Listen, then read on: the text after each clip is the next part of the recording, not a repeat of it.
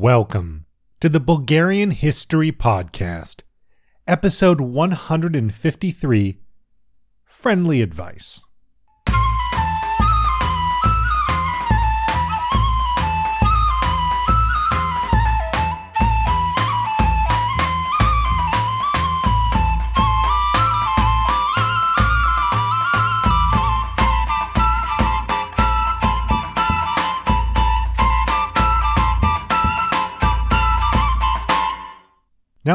First as always, I want to thank our newest patrons. We have Frank Meyer and Peter Bultras. Hope I pronounced that and everything of those correctly. As well as big thank yous to Dmitry Kolev, Christian Brzakova, Neleke Shurman, Stoyan Bozhinov, Dejan Dilov, Jay Lapidus, and Richard Dempsey. Yeah, again, hope I got all your names correctly. Big thank you to all of you, and a few of you I'm hoping to meet maybe sometime this summer when you're visiting Sofia. As always, everyone, it's easy to pledge even a buck an episode on Patreon, and it all helps a lot. And generally, just to all you patrons, thank you so, so much. You make doing this so much easier. Uh, this week, I ordered yet another round of ex- extremely expensive academic books to use for the podcast, and it's great that I can just drop 60 or $80 on a single book without too much shame because you all help support the show. So, thank you all. Now, let's get into it. Last time, we saw Bulgarian Russian relations rapidly deteriorate following the successful unification of Bulgaria, culminating in yet another, this time successful, attempt at removing Prince Alexander from his throne. After literally abdicating at gunpoint, he left the country. However, the officials who led that coup enjoyed very little support in the country, and Stefan Stambolov quickly rose to even greater prominence, leading a counter coup. Within days, the provisional government was toppled and a new government, headed by Stambulov, called on Prince Alexander to return. However, when he did, he incorrectly assumed that there was now an opening to mend relations with Russia and told Tsar Alexander III that he would only rule Bulgaria with the Tsar's blessing. Well, Alexander III quickly made it clear that Battenberg did not have his blessing in any way, shape, or form, and so the prince finally gave up and advocated for good. Now, in the aftermath of unification and the abdication of Battenberg, it's time for Bulgaria's politicians to settle scores and find a new path forward geopolitically, as well as the more immediate problem just to find a new prince. Now, for Stambulov, the first order of business following the abdication was to confront his former friend and ally, Lubin Kar- uh, sorry, Petko Karavelov, old habits, about his role in the whole ordeal. While the evidence points to Karavelov being a late and reluctant participant who only agreed to join the post coup unified government in the interest of moving forward and avoiding bloodshed, Stambulov and his allies accused Karavelov of being in on the plot from the beginning and of generally just being a coward. In his own words, Stambulov said to Karavelov, quote, Either you are a traitor or else unfit to be trusted with the government. Our old friendship ceases from today. We may be forced to work together, but I can no longer consider you as one of my party. End quote. So, Stambulov not mincing any words there. And just like that, yet another fissure was breaking in the dominant Liberal Party. And so, remember before that Liberal Party used to have Alexander Tsankov in it, it broke apart, now it's breaking apart again. So, a fairly common kind of political story. You have a super dominant party that gradually breaks into factions. Now, in August 1886, immediately after the abdication of Battenberg, a new government was appointed under Vasil Radoslavov, a young liberal. Indeed, he had only just turned 32, which was ironically the same age as Stambulov, and, well, it's just interesting that at this point, Bulgaria is run by some very, very young men, uh, all ironic enough my age. Now, Radoslavov had studied in Heidelberg, Germany, and therefore was generally pro German and Austro Hungarian vis a vis Russia. Still, his appointment was only really meant to be temporary because the Constitution now mandated a Grand National Assembly be elected to elect a new prince, and at that point, the country could probably hold new elections and kind of move forward. So he's kind of a placeholder. But before that, Grand National Assembly can be assembled, the regular National Assembly had to meet on the 1st of September to affirm the regency, as well as authorizing the raising of new funds, for the government to keep running via some treasury bonds and things. So, some small kind of details just to keep the lights on in the meantime. Now, while, while Radoslavov was the head of government, Stambolov was the head of the regency and basically the man in charge. A friend recounted that he seemed, quote, almost inclined to resign his honors of serving as regent, together with the dangers of his position, and retired to his beloved Turnovo. So while Stambolov was, you know, really the one in charge, basically running Bulgaria at just 32, he had no illusions about the difficulty of the task in front of him. Bulgaria was deeply divided and friendless on the European stage. I mean, some countries were more friendly towards Bulgaria than others, but Bulgaria had no staunch allies. Stambolov needed to win back the trust of the army, repair relations with Russia, and find a new prince, and generally just get the whole country back on track towards economic growth following unification. Because remember, unification was very expensive. And so the country really needs to move forward economically. But yeah, all that is to say, Stambolov does not have an enviable task. It is a very difficult set of tasks in front of him. Now, when Stambolov arrived back in Sofia, his first mission was to clarify Russia's policies towards Bulgaria at this particular political moment. Now, at the Russian consulate, Stambolov asked whether the Tsar would honor his previous promise to recognize unification now that Prince Alexander was gone. He also asked for new candidates that Russia could support for the, the role for the throne. However, Stambolov was deeply disappointed with the answers he received. The agents of the consulate denied any knowledge of any agreement to recognize unification in Bulgaria and expressed the opinion, opinion that Bulgaria was basically not ready for another prince. So, well, you could forgive Stambolov for his utter exasperation with Russia. I mean, Russia basically blamed every single problem in its relationship with Bulgaria on Alexander Battenberg and said that once Battenberg was gone, everything would be fine. So now Battenberg's gone, and Stambolov is asking, so is everything fine? And Russia's saying, no, no, it's not. So there you go. Now, Stambolov understandably responded by demanding what on earth Tsar Alexander III wants from Bulgaria. He said he wanted them to get rid of the prince, and they did that, but now he's still refusing to accept unification and basically saying that they shouldn't go ahead and obtain a new prince. So what what's the answer? Well, the answer Stambolov received at this moment was vague, but the true answer was on its way, and that was Kaulbars. Now, you may remember Kaulbars as being that Russian diplomat and minister of war who bungled things thoroughly in Bulgaria and supported uh, Alexander Battenberg's coup back in the day, but this is not the same guy. This is his brother his older brother. So this older Kalbar soon arrived in Sofia with the mission of assisting Bulgaria in finding a new prince, as well as generally getting Russo Bulgarian affairs back on track. So seems like a good sign, right? That's that's what the Bulgarians want. But you'll be shocked to discover that Kaulbars immediately began to anger and frustrate Stambolov and the Regency with his overbearing approach. I know. Came as a, a, real shock to all of us. But basically, far from advising the Bulgarian government on how to proceed, he immediately set about telling everyone how things were going to go.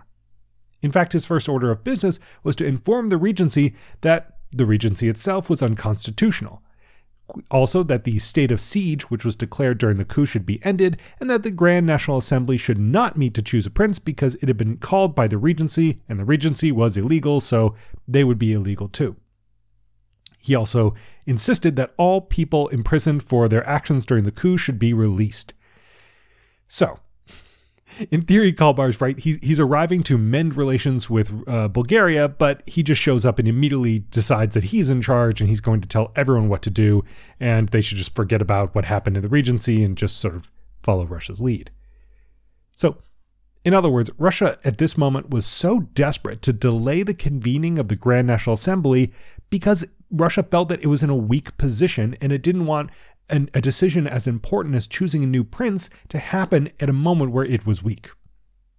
Remember, Russia's weak at this moment because, well, the, the coup that Russia supported was just overthrown, right, uh, by this counter coup. And so yeah, you can you can imagine, right? If uh, you know, maybe you and your partner are in the middle of a fight and you have to make a huge life decision, you know, buying a house or a car or something. You don't really want to make a super important decision in the middle of a fight. So that's kind of Russia's position at this moment. So that's why they're opposing anything moving ahead with the choosing of a new prince.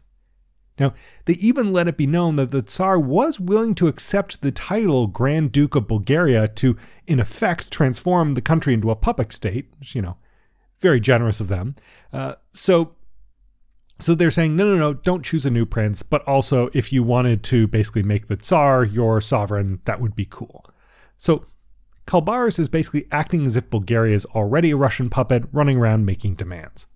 But Stambulov and the Regency, they don't see things the same way.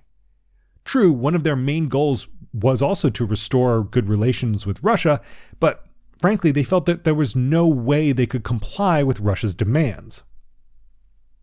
So, elections were scheduled, despite Russian opposition, for October the 10th to elect members of that Grand National Assembly, which would elect a new prince.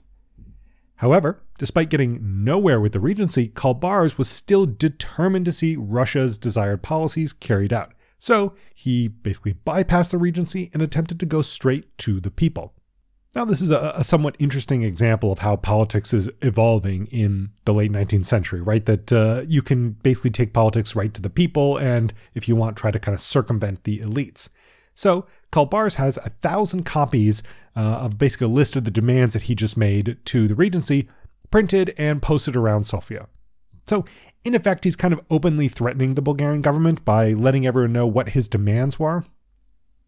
And, well, at this moment, it seemed clear that Russia was open to conducting yet another coup in Bulgaria, this time against Stambulov in the Regency. Well, yeah, no surprise. Russia's been willing to, you know, use coups in Bulgaria in the past, so why not again? And in response, the Regency felt that they had to make some kind of concessions because, you know, they couldn't accept all of uh, Russia's demands, but at the very least, they did not want another coup. So they made one major concession. They ended the state of siege. So you think of this as something like martial law, or something roughly equivalent. But the regents still held firm that elections would take place, place and a new Prince of Bulgaria would be selected as soon as possible. Russia was more than welcome to suggest a candidate, but they still refused to do so. They're kind of playing hardball, right? We don't want a prince chosen right now, and we're not going to compromise by at least trying to influence that that uh, whole thing. We're just going to hold firm. Ultimately, though, the immediate issue was resolved when the National Assembly confirmed the legality of the regency, and Khalbaris basically had to accept it as well. They just they ran out of options, absent a coup. But the agitation ahead of those elections still continued, and Kaulbars began a kind of grand tour of Bulgaria to advocate for pro Russian and anti regency candidates to be elected to the Grand National Assembly. And, you know, prepare to be shocked, it did not go well. On the last Sunday before the election, a huge crowd assembled in Sofia and a Russian agent among them shouted, Long live the Tsar of Russia! Down with Bulgaria! Now, unsurprisingly, uh, this led to him and his entourage being beaten up by the crowd. I mean, it's it's not really a great idea to jump in front of jump inside of a huge crowd like that and basically denounce the country that you're in. Um, so yeah, they, they they got beaten up by the crowd until the police rescued them. And Kaulbars then asked if he could give a speech, and in that speech, he claimed that Russia only had Bulgaria's very best interests at heart.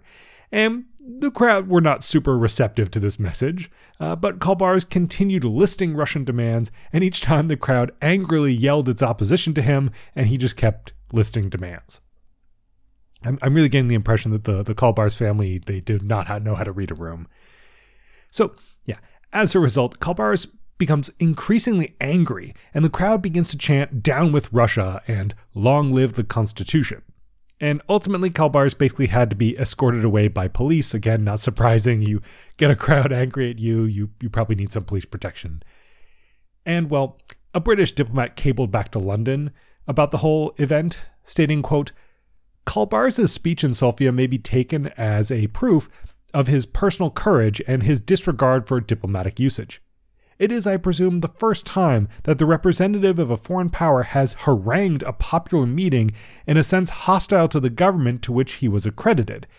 And the question might arise whether such conduct would be covered by the diplomatic immunities to which foreign representatives are entitled.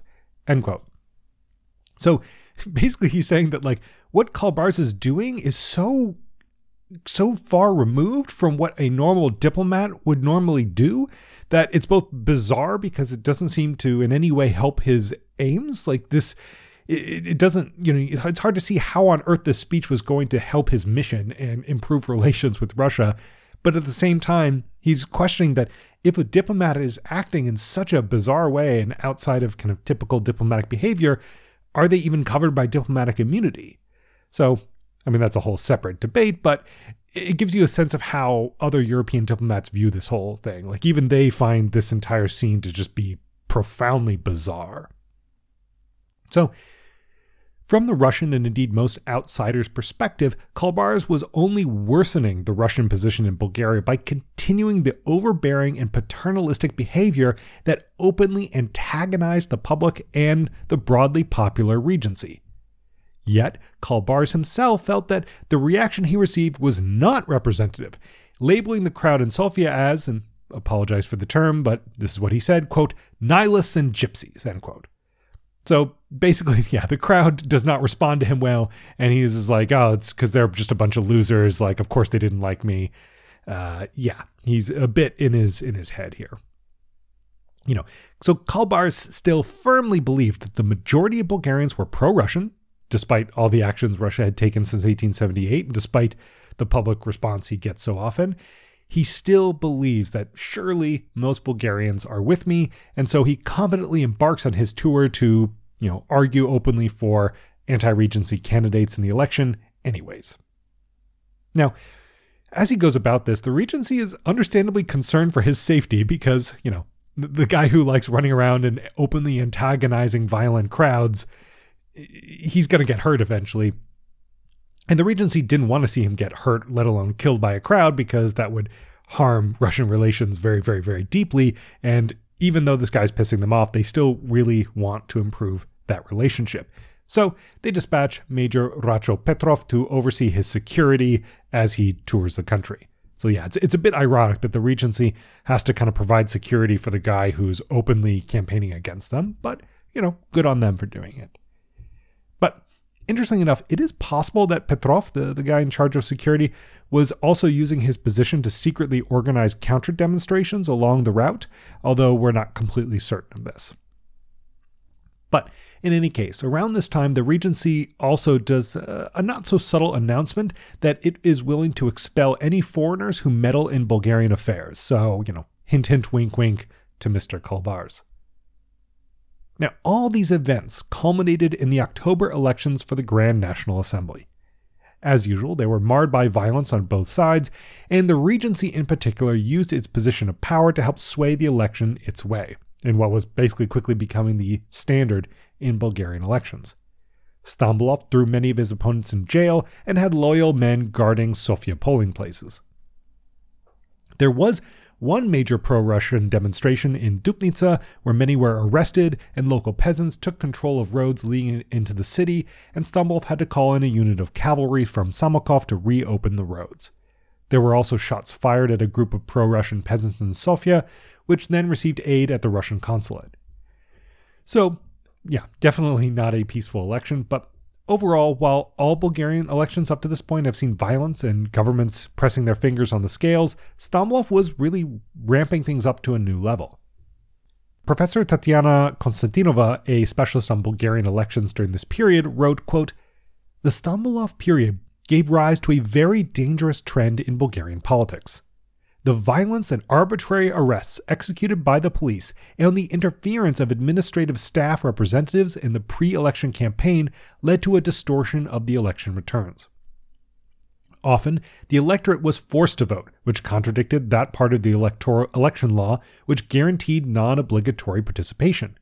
The bloody skirmishes, arrests of candidates for deputies on election day, falsified counting of the paper, uh, paper ballots, and had one goal only approved candidates, governmental partisans, were to be elected, thus ensuring obedience and loyalty to the government and a controlled parliament. End quote.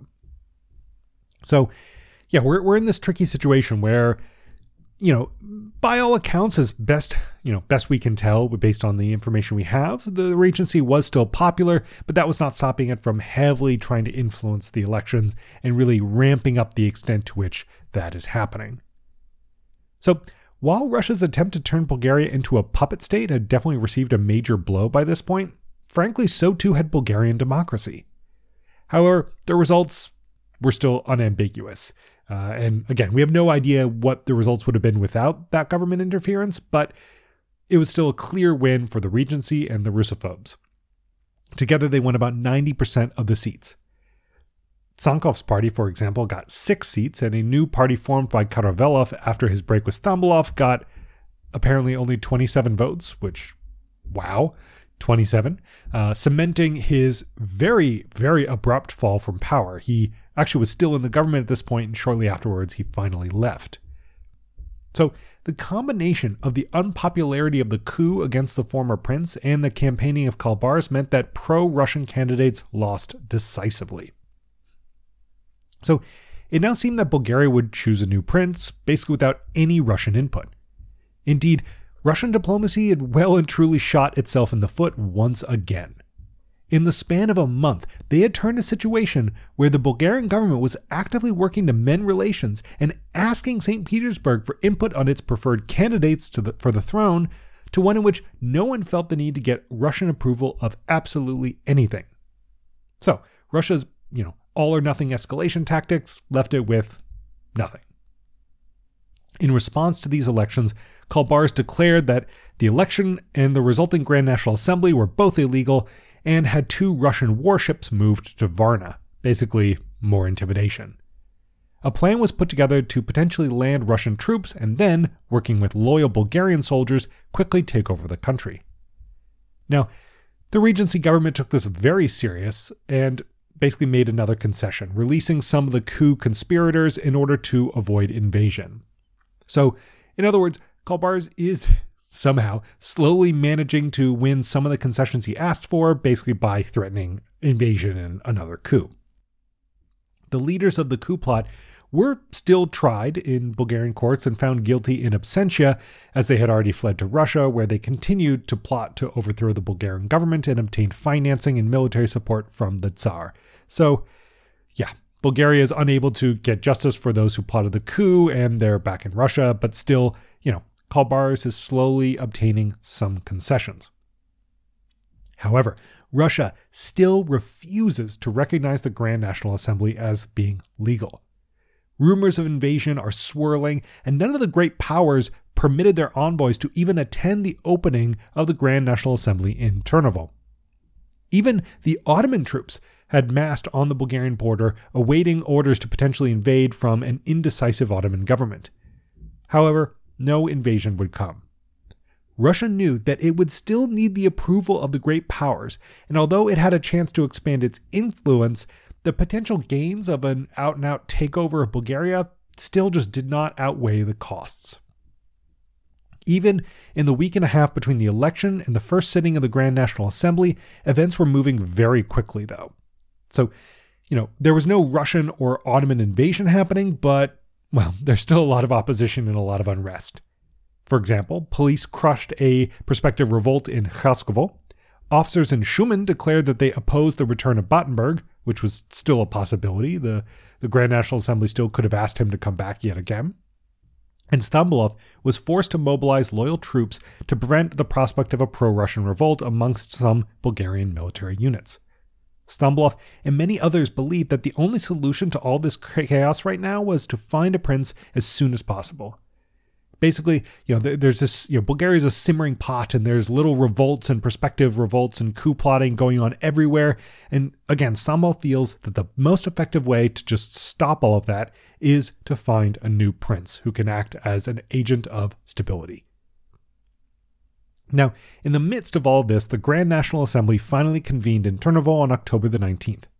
Stambulov opened the assembly with a speech in which he asked for all sides to cooperate to preserve peace and liberty. In this vein, he also cabled Tsar Alexander, pledging Bulgarian devotion and expressing hope for the return of good relations, and again asking for guidance on Russian preferences for a new Bulgarian prince. No surprise, the response was another insistence that the assembly and the elections which created it were illegal, and Russia wouldn't recognize them or any prince elected by them. So, back to square one. Only three days after the assembly began its work, one of the conspirators who orchestrated the coup a few months previously was freed on the insistence of Russia and subsequently staged an uprising in Burgas. He had assumed this would trigger a general uprising, but he was very much mistaken, and the uprising was quickly put down. He was sentenced to death and then released to Russia on their insistence, so more of the same. But by now, the antics of Kaulbars in Bulgaria were becoming something of a scandal in Europe. I mean, remember what that British diplomat had to say about Kaulbars and his behavior. Like, it was basically beyond what a diplomat should be allowed to do. Well, by now, many newspapers around the continent were breathlessly reporting on the repeated and brazen Russian attempts to take over the country and openly asking how the other great powers could allow this to continue. All of this culminated in the British Prime Minister giving a strong speech condemning Russia's actions. The Tsar was furious about this and wanted to invade India in response, but his foreign minister talked him down. Qu- quick step out of it, but uh, it's it's very amusing to me just how incredibly familiar all this sounds to what's happening in the world at this moment in 2022. But that's neither here nor there. Now, it was all too much. Russia's reputation in Europe was suffering, and it was clear that while Kaulbars had won concessions on ending the state of siege and getting some coup participants released, his third demand, the one to end the Grand National Assembly, was just not going to happen. Thus, it was decided that basically Kaulbars couldn't accomplish anything more by staying in Bulgaria, and in November he finally left the country. This effectively broke diplomatic relations between Bulgaria and Russia, kicking off an even more intense kind of Cold War between the two. Now, I'll quote Rekun's summary of this situation. He wrote, quote, Kaulbars' mission to Bulgaria illustrated one last time the problems that had plagued Russian foreign policy in Bulgaria since the days of Parantsov and Davidov.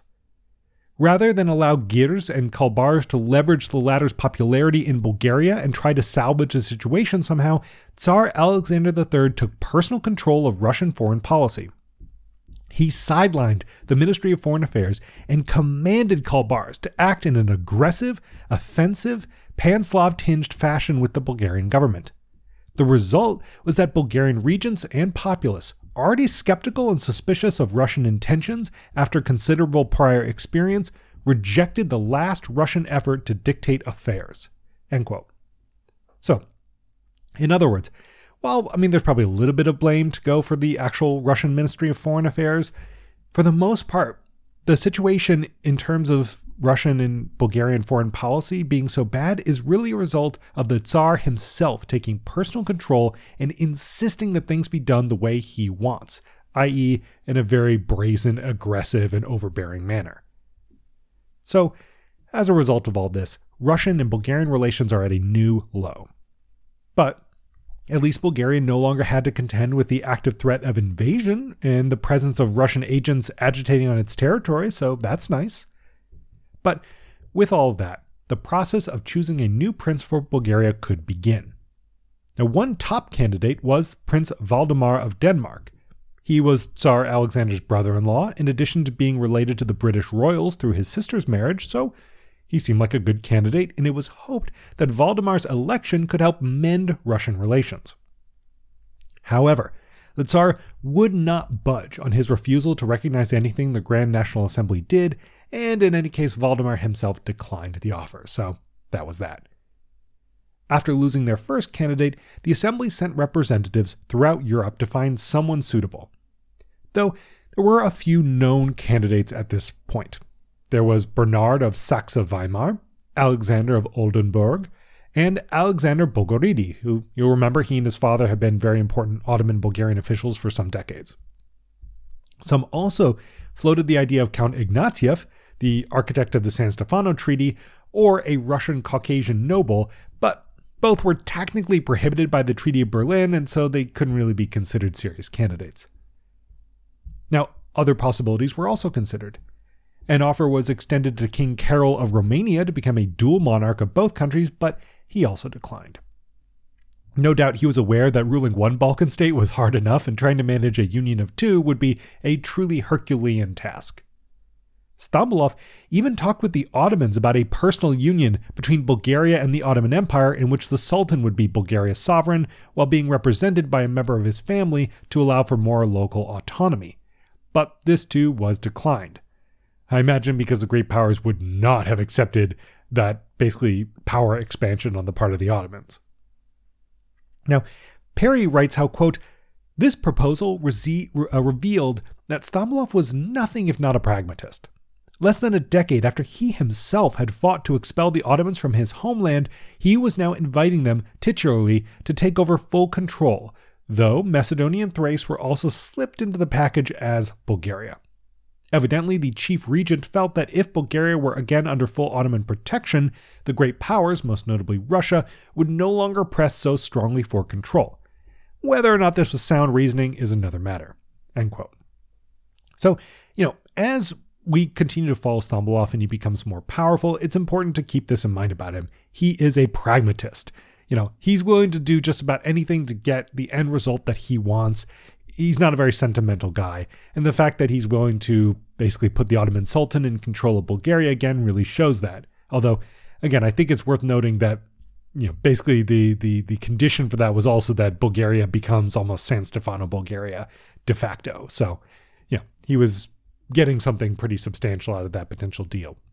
But in any case, that's where I'm going to finish this episode. Russia has cut diplomatic ties with Bulgaria, and Bulgarian representatives are now traveling throughout Europe in search of a suitable prince. The past few months have been extremely chaotic, with many attempted revolts and much intrigue. But there remains a hope that a new prince can still be Bulgaria's salvation and bring some stability. Barring that, the increasing power of the young Stefan Stambolov seems to be the only force capable of bringing stability, if a very repressive stability, to the young country. So, next time, we'll see Bulgaria choose a new prince as the country enters a new era of its history. So, don't miss it. This episode was written and produced by me, Eric Halsey. The theme music was written and performed by Teddy Raven. You can check out the early Bulgarian language version of the podcast at bghistorypodcast.com and more info for this episode in the episode description. And thank you all for listening.